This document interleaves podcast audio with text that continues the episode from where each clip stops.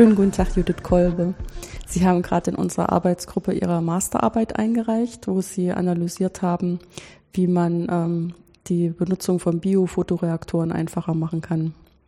Ähm, vielleicht steigen wir gleich mal ein, weil das ist ja ein Objekt, mit dem nicht jeder in seinem Alltag zu tun hat. Was sind denn Photobioreaktoren? Also Photobioreaktoren ist im Prinzip ähm, eine Art Bio-Cutter, ähm, ja, Bioreaktor ähm, der so funktioniert, dass man eine Form von oder verschiedene Formen von Grünalgen benutzt. Das sind im Endeffekt Algen, die auch Photosynthese betreiben, wie Pflanzen. Und deswegen sind sie auch grün. Ähm, und die werden im Endeffekt künstlich gehalten, weil sie sehr verschiedene Stoffe produzieren können. Das ist je nachdem, wie man, welchen Typ von Alge man da nimmt und wie man die züchtet, ähm, kann man dadurch nicht nur die Algen an sich, also dass die Algen wachsen und das hat einen relativ hohen Proteingehalt, kann man zum Beispiel dann in Futtermittel ähm, benutzen, sondern wirklich viele Algen können auch sehr teure chemische Stoffe herstellen. Ich glaube, der bekannteste ist Bioethanol oder Biodiesel, was ja jetzt gerade sehr im Gespräch ist in Bezug auf die Erdölknappheit. Ähm, genau. Und im Endeffekt ist die Idee, diese Lebensbedingungen für diese Grünalgen zu optimieren, künstlich zu optimieren, dass man also das das bestmöglichste Ergebnis bekommt. Und dafür werden die eben in Wasser, in ihrer natürlichen Lebensumgebung, ähm, durch ein Rohr gepumpt, was durchsichtig ist, meistens aus Glas oder ähm, Plastik. Und in dieser Wasseralgenlösung befinden sich noch so ein paar ja, andere Stoffe, aber essentiell ist eben noch, dass sich CO2 darin befindet, weil das die Algen für ihren Stoffwechsel benötigen. Und dann wird eben von entweder der Sonne selbst, wenn sich dieser Photobioreaktor draußen befindet, oder von einer künstlichen Lichtquelle drin, wird dieses Rohr bestrahlt und dadurch, dass dann eben die Algen Licht erhalten, können sie ihre Photosynthese anwenden und dann eben mit ihrem Stoffwechsel aus dem CO2 und den Stoffen, die man dazu gibt, ähm, das gewünschte Endprodukt liefern. Das ist im Endeffekt der grundsätzliche Aufbau. Wird das dann schon in großem Maßstab gemacht oder ist das mehr noch so eine Technologie, die gerade erprobt wird? Also es gibt verschiedene Arten von Photobioreaktoren und die sehr einfachen, die man sich eigentlich bloß vorstellen muss wie ein Teich, äh, praktisch unter freiem Himmel, die wurden schon sehr früh geforscht und auch genutzt. Also schon im Dritten Reich gab es da hier in Deutschland Versuche dazu. Ähm, und da werden auch wirklich große Teile von Algen heutzutage schon in Futtermittel umgesetzt. Allerdings ist das, sind diese Photobioreaktoren draußen haben eben das Problem, dass sie sehr schnell kontaminieren. Also wenn diese, äh, dieses Wassergemisch offen ist, da kann dann natürlich alles Mögliche reinfliegen, was das Ganze dann wieder suboptimal macht.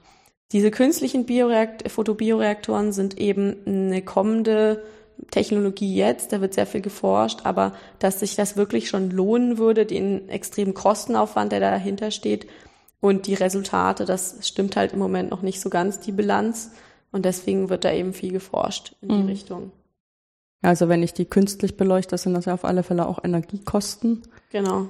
Und dann ist ja immer noch die Frage, ob da vielleicht auch eine bestimmte Umgebungstemperatur gehalten genau, werden muss. Ja. Das sind auch wieder Energiekosten, je nachdem kühlen oder heizen. Genau, deswegen stehen auch viele Photobioreaktoren äh, draußen, auch geschlossene.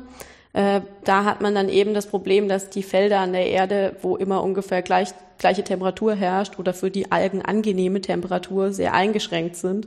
Das heißt, dass, ähm, da werden dann häufig auch Kühl- oder Wärmesysteme in den Photobioreaktor selber nochmal eingebaut, was auch ein sehr großes Forschungsthema ist, weil das sich als gar nicht so einfach herausgestellt hat, diese Wärme da drin gleichmäßig zu verteilen. Ich muss jetzt nur gerade lachen, weil wir hier auch gerade wieder so ein Experiment machen, heute wären 40 Grad und das mit der Kälte und Wärme in unserem neu renovierten Gebäude zu verteilen, das klappt auch noch nicht so gut. Aber wir sind ja keine Algen, mit uns kann man es machen. Was sind denn jetzt eigentlich da mathematische Fragestellungen dabei oder welches ähm, Teilproblem davon haben Sie angepackt? Also im Prinzip gibt's, ähm, man kann sich das so vorstellen, dass eines der aktuellen Probleme ist, dass sich in diesen Photobioreaktoren gibt's also die Strömung, wo die Algenpartikel drin sind, die strömen durch, durch das Rohr oder durch zwei Glasplatten. Da gibt's verschiedene Modelle, also verschiedene Aufbauszenarien ähm, dass es über kurz oder lang häufig dazu kommt, dass diese Algen verklumpen. Und dann kann man sich vorstellen, wenn der Klumpen immer größer wird, irgendwann verstopft das Rohr oder wenn sich generell Algen ablagern, fangen die irgendwann an zu faulen. Und dann fault im Endeffekt dieser ganze Photobioreaktor über kurz oder lang, weil er ja abgeschlossen ist. Und dann ist im Endeffekt, hat man, ja, ist natürlich die, die Idee verloren gegangen, weil der Organismus tot ist. Und genau dieser Verklamp Verklumpungsprozess, das war jetzt also meine Fragestellung. Ähm, und ich habe mich eben damit beschäftigt, ob es erstens eine Möglichkeit gibt, das zu modellieren, ob es da vielleicht schon bestehende Modelle gibt, solche Verklumpungsprozesse mal physikalisch zu modellieren. Und dann die mathematische Fragestellung davon war dann eben, wie kann ich dieses Modell mathematisch in einen Algorithmus umsetzen, der innerhalb von einem gewissen schon vorgegebenen Framework funktioniert. Und wie kann man, da muss man dann zum Teil eben auch ein paar mathematische Tricks anwenden, um Probleme zu umgehen. Mhm. Und ähm, wie, welche physikalischen Modelle gibt es denn dafür? Da gibt's sehr unterschiedliche, weil man festgestellt hat, dass diese, dieser Verklumpungsprozess essentiell von den ähm, von der Umgebung abhängt. Also es ist für solche Teilchen erheblich, also sehr unterschiedlich, ob die sich jetzt in einer Flüssigkeit befinden, in Luft, in ähm, ob sie spezielle Eigenschaften an sich mitbringen. Ähm, das heißt, ich musste erstmal aus diesen ganzen Modellen, die es da gibt, die rausfischen, die überhaupt annähernd für meine Betrachtung in Frage kommen. Und da habe ich dann eben mich äh, mit, mich mit Vieren näher beschäftigt, von dem ich dann eben eins am Ende gewählt habe, was sich eben genau mit Feststoffpartikeln in Wasser oder besser gesagt in der Flüssigkeit beschäftigt. Das Modell kam aus dem 3D-Druck ursprünglich, dafür ist es entwickelt worden. Und ähm, ja, wir hoffen natürlich jetzt, dass es auch für diesen Anwendungsfall gute Ergebnisse liefert. Und das heißt, dass da wird modelliert, wie sich feste Partikel in, in einer sich bewegenden Flüssigkeit mitbewegen, oder wie muss ich mir das vorstellen? Eigentlich ist dieses Modell konkret beschäftigt sich, macht wirklich nur den kleinen Teil, wie verklumpen die. Das heißt, mhm. es beschäftigt sich gar nicht erstmal mit der Bewegung, sondern diese, äh, im Prinzip das Modell geht davon aus, Stellen wir uns vor, zwei Bällchen, also wir gehen davon aus, Algen sind kugelförmig, ähm, fliegen in dieser Flüssigkeit umher und treffen sich irgendwann, sie kollidieren. Und jetzt ist die Frage, wann stoßen sie sich einfach wieder ab, kollidieren einfach nur und wann bleiben sie irgendwie aneinander haften und fliegen dann gemeinsam weiter. Und diese Entscheidung, das ist im Endeffekt der, Kern, der Kernpunkt von dem Modell, was ich gewählt habe, was eben die grobe Idee dahinter ist, dass jedes Partikel ähm, ist niemals glatt. Also es hat immer eine minimale Oberflächenrauigkeit.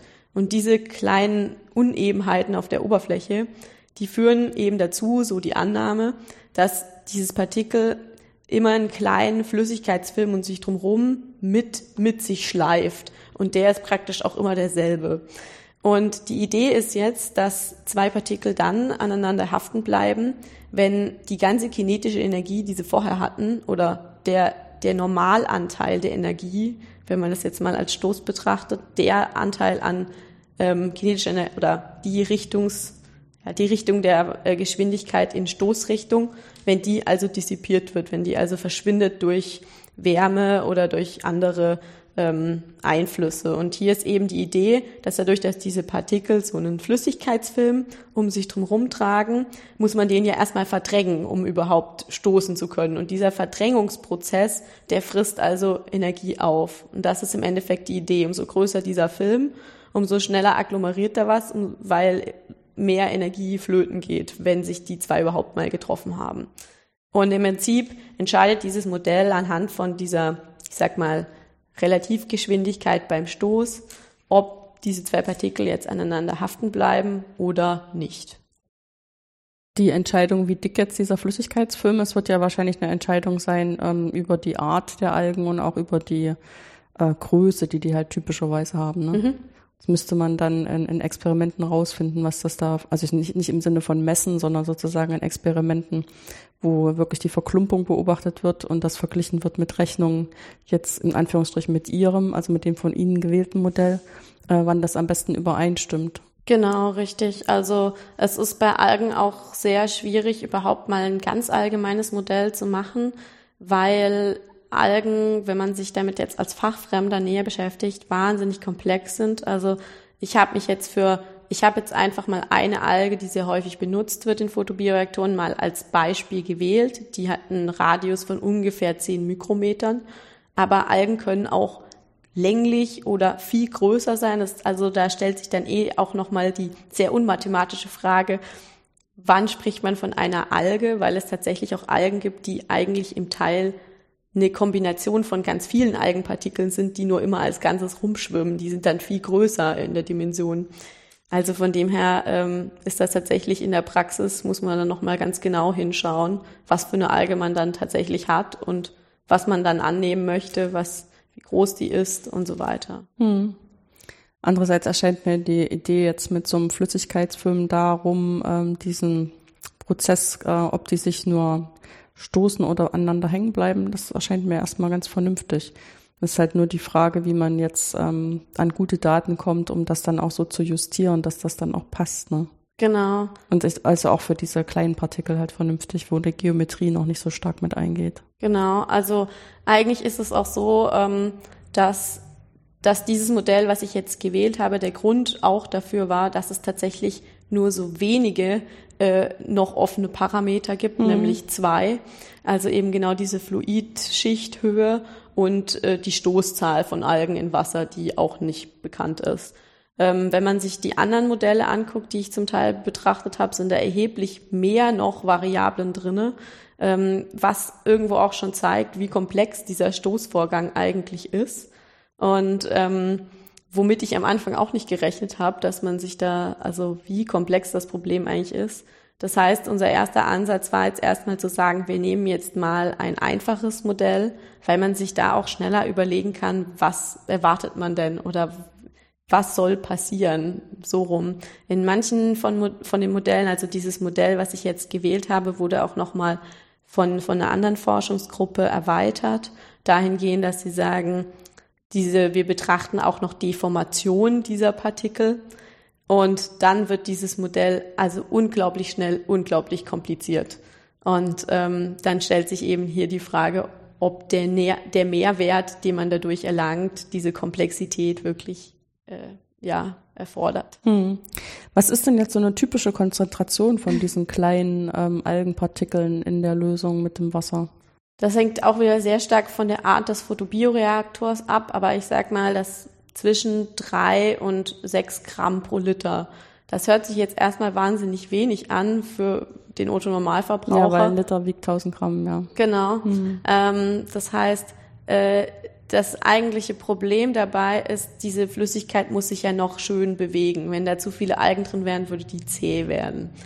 Aber ähm, für unsere, für unseres, für unser Problem war die Konzentration immer noch viel zu hoch jenseitig von möglichen Simulationen, weil diese Algen einfach so wahnsinnig klein sind. Also man kann sich jetzt ähm, aus diesem Grund haben wir, war es ja auch nicht möglich, ein ganzes Rohr zu simulieren, sondern man, man kann sich überlegen, so eine Konzentration von ein Gramm pro Liter, was also schon deutlich unter den realistischen das ist ein Promille, ja. Genau. Ähm, bedeutet, dass man auf einem, einem Würfel, der acht Millimeter Kantenlänge hat, eine Million Partikel hat. Und jetzt kann man sich überlegen, wenn man so ein ganzes Ding, so einen ganzen Photobioreaktor simulieren will, wie viele Partikel da dann drinne sind. Und das ist eben, also da wären die Dimensionen dann schon sehr groß. Hm, und was haben Sie da für einen Ausweg genommen? Da haben wir eben genau diesen Ausweg genommen, dass ähm, dass wir eben gesagt haben, okay, wir wollen jetzt erstmal überhaupt mal verstehen, wie das funktioniert mit der Agglomeration. Das heißt, wir haben beschlossen, wir, wir nehmen ein sehr kleines Kontrollvolumen innerhalb von diesem Rohr irgendwo in der Mitte, was eben genau so ein Würfel ist. Der ist jetzt im Nachhinein vier Millimeter groß geworden. Vier Millimeter Seitenlänge. Seitenlänge, ja. genau. Und ähm, haben jetzt einfach dahin versucht, annähernd realistische Bedingungen zu schaffen die also irgendwie darstellen sollen, wie sich in der Mitte von diesem Rohr die Strömung verhält.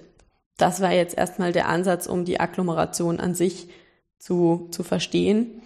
Und ich glaube, dass der, der Prozess, bis wir da waren, hat auch sehr lange gedauert, weil ich glaube, niemandem von uns, also auch nicht meinem Betreuer, am Anfang, glaube ich, klar war, was für Dimensionen diese Zahlen ja. wirklich bedeuten in einem Photobioreaktor. Also Am Anfang haben wir tatsächlich noch ein ganzes Rohr mal simuliert und einmal Partikel durchgeschickt. Und als ich dann mal ausgerechnet habe, wie viele Partikel da rein müssten, damit das realistisch wird, da war dann ganz schnell klar, so funktioniert's nicht. Ja, ich meine, dann könnte man, also sozusagen unsere typische Art und Weise, damit so vielen Partikeln umzugehen, ist ja, dass wir dann irgendwie nur noch so Mittelwerte angucken davon. Aber dann kann man nicht mehr die Stöße modellieren. Genau. Das ist irgendwie beißt sich da die Katze in den Schwanz. Ja, und das ist ja vielleicht auch gar nicht so dumm, erstmal so ein so einen Punkt zu nehmen in der Mitte, um so ein Strömungsverhalten in der Mitte von so einem Zylinder dann erstmal wenigstens zu haben, weil man dann auch erwartet, dass wahrscheinlich an den Rändern auch noch ein paar andere Effekte dazukommen. Ja, genau. Also in der Realität hat man eben, ist eigentlich eins der größten Probleme, das hängt auch mit dieser Verklumpung zusammen, dass Algen nicht nur an Algen hängen bleiben, sondern auch gerne am Rand. Ich glaube, das Phänomen kennt auch jeder aus der Küche. Am Aquarium hängt ja, das auch, ja. Genau. Und ähm, wenn die dann an den Rand zuwachsen quasi, dann kommt ja auch irgendwann gar kein Licht mehr rein. Das heißt, dann hat man noch ein viel größeres Problem. Hm. Okay, und denn, wenn Sie jetzt ähm, 4 mal 4 mal 4 Millimeter Würfel haben, wie viele Partikel sind das dann noch? Also Sie hatten es eben schon mal gesagt, aber ich habe es schon wieder vergessen. Ähm, auf den 4 Millimetern sind es dann 125.000, die wir jetzt ähm, berechnet haben. Der Grund dafür, warum das jetzt so wenige sind, war eben einfach die Rechenzeit. Also die explodiert im Endeffekt bei solchen Zahlen. Und ähm, man, man musste da so ein bisschen den Mittelweg finden, weil wenn man den Würfel jetzt noch kleiner gemacht hätte, ich meine, wenn man nur noch um es jetzt mal stark runterzubrechen, 100 Partikel hat, dann hat man ja auch nicht wirklich mehr große Empirik drinne. Also dann ist irgendwie, wenn da 50 kollidieren, dann ist mhm. ja schon die Hälfte. Ja. so ein bisschen Statistik braucht genau. man. Ja, Stichprobe groß genug ist, damit man es auch wirklich als prototypischen Teil von dem Zylinder noch auffassen kann. Genau. Hm, das kann ich verstehen. Welche Arten, also ich meine, Sie haben gesagt, Sie müssten jetzt diese Stoßprozesse modellieren. Ja, sicherlich auch nicht nur mit einer Gleichung, weil man ja dann immer noch entscheiden muss, ob sie jetzt, ähm, also wie sie zusammengestoßen sind, ob sie jetzt wieder auseinanderfliegen oder zusammen weiterfliegen. Aber diese Strömungsgleichung, ähm, werden die dann sozusagen wie so eine Art Kraftterm als Hintergrundrauschen mitgenommen oder muss man die explizit mitrechnen in Ihrem Modell? Für die Kollision an sich? Nee, für das Wasser, wo die ja drin sich bewegen. Also im Endeffekt ist der Modellierungsansatz, dass wir ähm, mit, mit Euler-Lagrange diese Partikel modelliert haben. Und ähm, das bedeutet eben, dass für die Partikel, für jedes einzelne Partikel die Bewegungsgleichung, also Newtons zweites, zweites Gesetz, gelöst wird. Und da gibt es eben eine Vielzahl an Kräften, die da auftreten können. Und eine dieser Kräfte, die resultiert eben aus dieser Flüssigkeit, die schiebt die Partikel praktisch dahin hm. oder bremst sie oder wie auch immer. Die zeigt irgendwo den Einfluss von, vom Fluid. Und der, ähm, ich sag mal, das Modell, was ich jetzt entwickelt habe, muss jetzt da ja auch irgendwie einfließen. Das heißt, ein, ein großes Problem war dann eben hier, wie kommt man jetzt von äh, von dem Modell, was ich da jetzt habe, auf so einen Krafttherm, weil die Partikel, die können nur Krafttherme verarbeiten. Also ähm, genau, dahingehend ist das dann zwar beides eingeflossen in die Berechnung für die Partikel, aber ähm, ich sag mal, die eigentliche Fluidsimulation ist erstmal rechnerisch unabhängig von dem Modell an sich. Hm. Aber haben Sie die auch mitlaufen lassen oder nehmen Sie dann nur typische Ergebnisse, die andere äh, mit Fluidsimulation machen? Also ich, das ist die Frage ist, wie komplex ist letztendlich das, das mathematische Modell im Sinne von Gleichungen, die numerisch gelöst werden müssen. Also im Prinzip die, äh, das Fluid wurde ja mit Lattice-Boltzmann-Methoden mhm. berechnet und auf Basis im Prinzip von diesen Lattice-Boltzmann-Methoden fliegen dann eben diese Partikel darum. Und das Einzige, was diese Partikel dann eben, also im Prinzip gehen wir mal davon aus, dass diese Partikel die Strömung andersrum nicht beeinflussen. Die werden nur beeinflusst.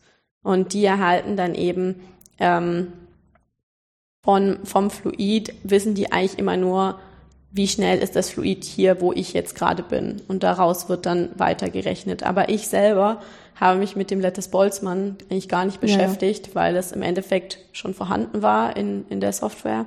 Ich habe mich dann eher eben mit diesen Partikelgleichungen gelöst, äh, Partikelgleichungen beschäftigt, die im Endeffekt, ja, also man muss halt irgendein Verfahren finden, um über diese Kräfte zu integrieren. Mhm. Ähm, da da im Endeffekt aber auch schon viel Forschungsarbeit geleistet wurde, war das auch nicht mein Kerngebiet, sondern ich habe mich wirklich sehr mechanisch eigentlich mit diesem Stoßvorgang auseinandergesetzt und mir überlegt, wie kann man hier sinnvoll modellieren, damit aus einer Geschwindigkeit, die man zum Beispiel errechnet hat, was das Partikel dann haben soll nach dem Stoß. Wie kriegt man das jetzt in eine Kraft? Und so weiter. Also das war eher mein, mein Fokus. Mhm. Wobei das ja dann auch mehrere Schritte hat. Erstmal muss man ähm, sozusagen auch physikalisch überlegen, was ist sinnvoll. Dann muss man es in einer gewöhnlichen oder partiellen Differentialgleichung formulieren und die muss man ja dann auch irgendwie numerisch lösen.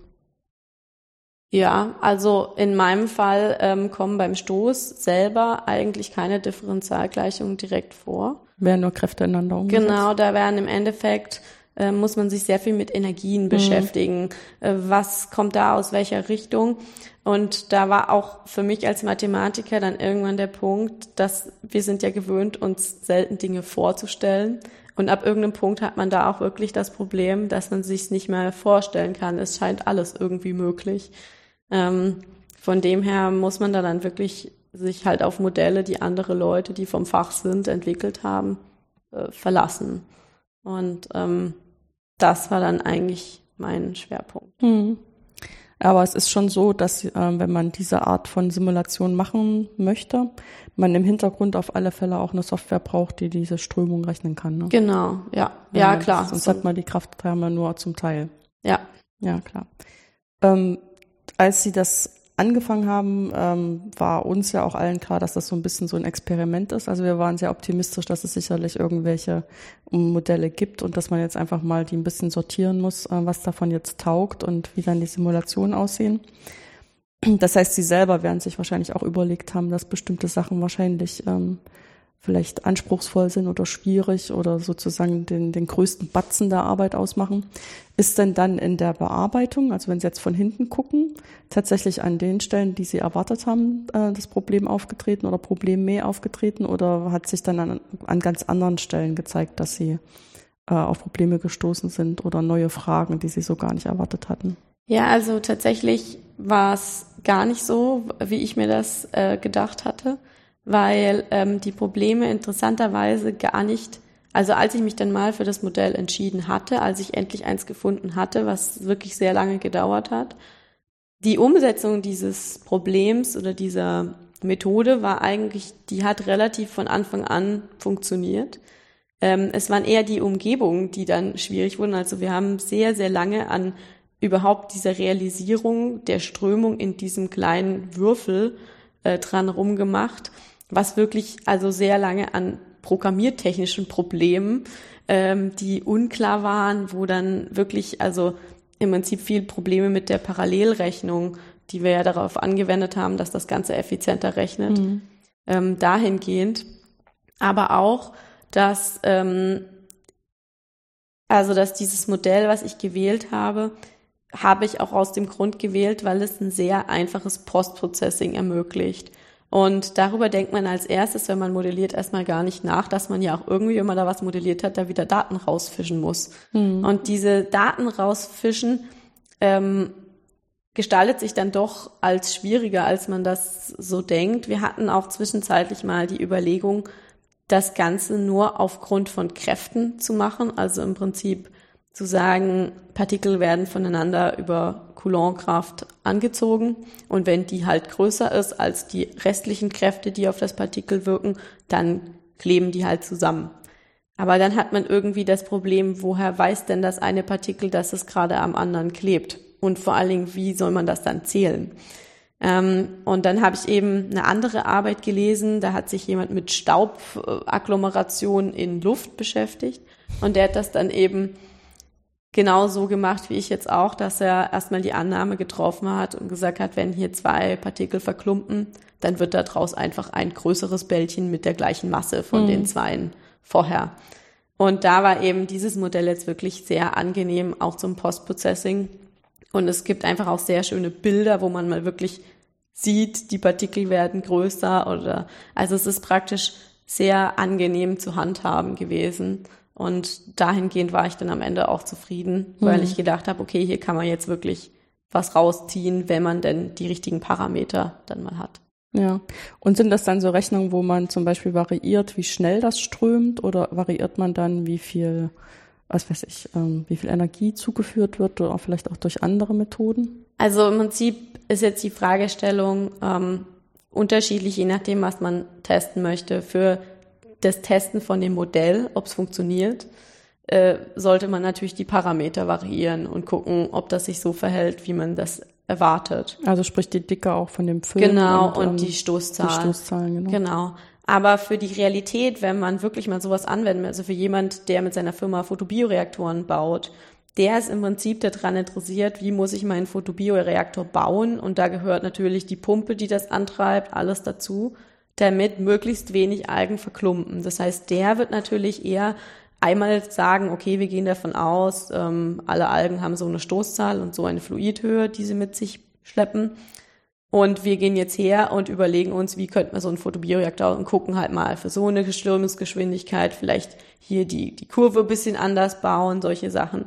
Und ähm, dann nehmen wahrscheinlich, also das wäre natürlich der Anwendungsfall, der natürlich noch nicht umsetzbar ist, aber die mögliche das muss man auch schon im Hinterkopf haben, ja. Genau, richtig. Dass das ja eigentlich die eigentliche Fragestellung für jemanden, der das benutzen möchte, ist, wie muss ich mein Rohr im Endeffekt bauen oder konstruieren, mit welcher Geschwindigkeit muss ich da was durchschäßen, welche Konzentration an Algen muss ich haben, damit ich auf der einen Seite möglichst viel Energie pro Fläche rauskrieg von den Algen, aber auf der anderen Seite nicht alles verklumpt oder sich das Licht gegenseitig wegnimmt oder solche Sachen sind da wirklich essentielle Fragestellung, wo auch viel geforscht wird. Hm, ja, das ist klar.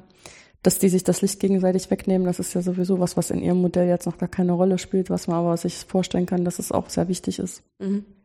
Ähm, jetzt ähm, haben sie sich entschieden, ähm, diese Arbeit zu machen äh, am Ende einer längeren Zeit hier bei uns in Karlsruhe. Ähm, wie ähm, kommt denn das, ähm, so wie haben Sie denn Ihr Studium so gestaltet, dass Sie am Ende sich zugetraut haben, so ein Thema zu bearbeiten? Weil ich meine, wir haben ja keine Vorlesungen, wo es um irgendwie äh, Bioreaktoren geht oder. Also eigentlich war es so, dass ich ähm, mein Mathestudium am Anfang sogar eher anders ausgerichtet habe. Ich habe sehr viel Analysis am Anfang gemacht, weil mir das gut lag. Und ähm, erst als ich dann ein, zwei Numerikvorlesungen gemacht habe, kam ich überhaupt auf die Idee, dass das eigentlich ja auch sehr spannend war. Und im Master, als ich dann wirklich wählen konnte, hatte ich dann irgendwie das Bedürfnis, also da war dann für mich der Punkt erreicht, den vielleicht andere Leute schon in der Schule haben, aber dass ich irgendwie dachte, wozu denn jetzt das Ganze? Ich will jetzt mal was Sinnvolles tun, irgendwas, wo am Ende was rauskommt, wo man irgendwie flange Sicht mal sieht, dass damit was umgesetzt werden kann, dass sich dahinter jemand freut drüber und ähm, man ein tolles Produkt erstellen kann. Und ähm, dann habe ich eben, also habe ich eben versucht, eher in die Richtung auch meine Vorlesungen etwas anwendungsbezogener auszusuchen und war dann natürlich auch bei Ihnen in der Vorlesung. Und das hat mir dann so gut gefallen, diese praktische Denke mal hinter dem ganzen Theorie, weil ich glaube ich selber schon für, für mathematische Verhältnisse recht praktisch bin. Ähm, und dann habe ich eben beschlossen, also wenn ich muss ja irgendwann, also ich will ja natürlich irgendwann auch in dem Bereich arbeiten. Irgendwann muss ich mich mal mit was Praktischem beschäftigen. Und dann habe ich gedacht, okay, wenn nicht jetzt, wann dann? Dann ist Studium vorbei. Und im Nachhinein muss ich auch sagen, ich glaube, so viel, wie ich in der Masterarbeit an praktischem Wissen gelernt habe, habe ich mein ganzes Studium nicht bekommen.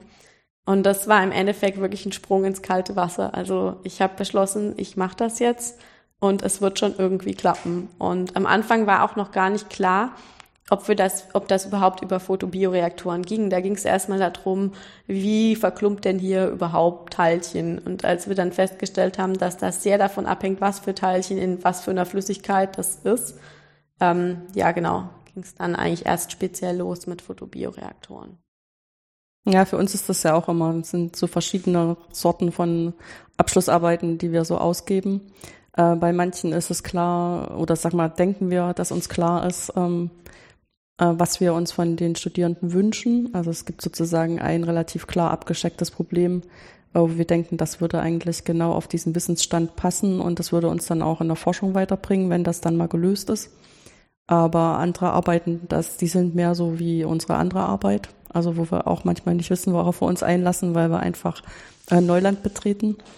Und ähm, dann muss man halt einfach gucken, dass man dann äh, die jungen Leute auch so begleitet, dass die ähm, nicht, weil irgendwas nicht klappt, gleich denken, sie haben versagt, sondern dass sie dann auch dabei lernen, dass das irgendwie auch das relativ normal ist an dem, was man tut. Dass man auch Sachen ausprobiert und dann feststellt, nee, das, was ich jetzt gelernt habe, war nur, dass das so nicht geht. Ja, Genau, also im Endeffekt, ich bin am Anfang auch, als ich das Modell ausgesucht habe, noch davon ausgegangen, dass ich da irgendwann noch rausfinden muss, wie diese Werte sind.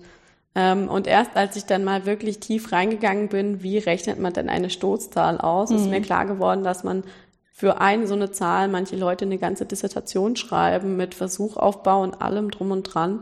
Und erst da ist mir klar geworden, dass ich ganz bestimmt nicht und wir als Mathematiker erst recht nicht solche Zahlen realistisch rauskriegen können. Wir können nur geschickt raten und Ergebnisse vergleichen, aber wirklich experimentell.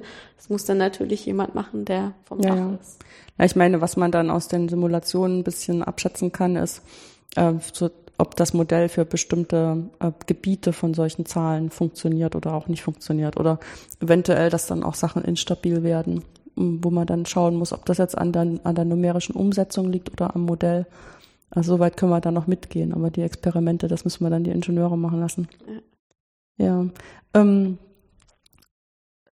als Sie sich entschieden haben, Mathematik zu studieren, hätten Sie sich dann vorstellen können, dass Sie dann am Ende sowas machen? Oder was hatten Sie für eine Idee, was Sie nach dem Studium machen werden? Mm, ich wollte damals, wollte ich gerne Robotik machen. Mhm. Und ähm, mir war aber irgendwie klar, dass Maschinenbau, was auch zum Teil in die Richtung geht, war mir ein bisschen zu praktisch. Ich habe mich irgendwie eher ein bisschen als Theoretiker gesehen.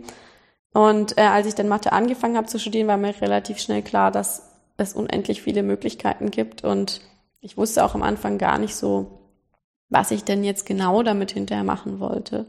Und dann, als ich dann eben hier in die Richtung Simulation oder Modellierung erstmal was, was gehört habe, ist mir dann eigentlich aufgefallen, dass ich das wahnsinnig spannend finde, gar nicht so sehr was Neues in dem Sinn, also Neues ist natürlich schon, aber sich was Neues auszudenken, als vielmehr das, was es da draußen gibt in der Welt, realistisch aufzufangen. Wie packe ich denn diese Realität in den Computer und so, dass der einem im Endeffekt, wenn man es geschickt anstellt, Zukunft vorhersagen kann in, in irgendeiner Form. Und ähm, da war mir dann eigentlich, da habe ich dann beschlossen, das will ich machen. Simulation hört sich gut an. Die Arbeitsmarktchancen sind auch ziemlich interessant und gut. Also da gibt es ein sehr breites Anwendungsfeld. Und ähm, ich habe dann in der Masterarbeit auch gemerkt, es war für mich eigentlich am Anfang gar nicht so relevant, ob das jetzt ein Photobioreaktor oder ob das jetzt Staub in der Luft gewesen wäre. Aber man kriegt so eine Liebe zu dem Thema, wenn man sich da mal als Fachfremder, ich hatte ja auch keine Ahnung von Photobioreaktoren, sich da mal einliest, dann sieht man erstmal die ganzen Probleme, mit denen sich Forscher, die sowas seit zehn Jahren machen, rumschlagen müssen, eben mit genau solchen, ich sag mal, kleinen Problemen denkt man als Außenstehender, wie wie viel Algen pumpe ich da überhaupt durch und wie schnell pumpe ich die da durch, damit die alle schön Licht kriegen und solche Sachen. Ähm, und da hat man dann schon ein bisschen die Liebe dazu bekommen, aber ja. Ja. Ähm, wie geht's jetzt bei Ihnen weiter, nachdem die Arbeit abgegeben ist? Haben Sie schon Ideen oder ist schon? Ja, also ich ähm, habe auch ein Jobangebot bekommen vor zwei Tagen. Das hat sich sehr gut angehört. Ich möchte gerne Simulation weitermachen. Am liebsten in der Automobilindustrie. Das hat jetzt auch geklappt. Und jetzt kann ich mir noch überlegen, welches ich da nehme und ähm, hoffe dann, also es ist jetzt eher in die technische Richtung gegangen. Ich glaube ein bisschen, es ist, glaube ich, noch technischer, de, de, also den Job, den ich jetzt in Aussicht habe, als jetzt die Arbeit. Aber ähm, es war für mich, ich habe das schon länger überlegt, dass ich sowas in die Richtung machen möchte und ich sehe mich auch ein bisschen so als Schnittstelle zwischen den Ingenieuren und den Mathematikern, weil ich denke, ich gehöre zu keinem so ganz richtig vom Typ dazu.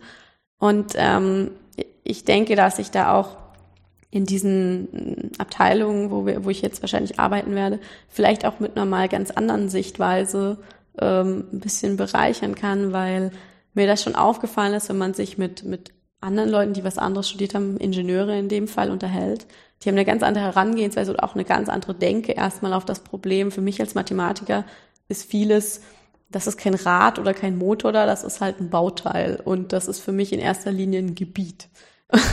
und ich glaube, ähm, der abstrakte Ansatz, den haben jetzt Ingenieure, die haben sehr viel oft, sehr oft dann wirklich eine Liebe zu dem Produkt an sich.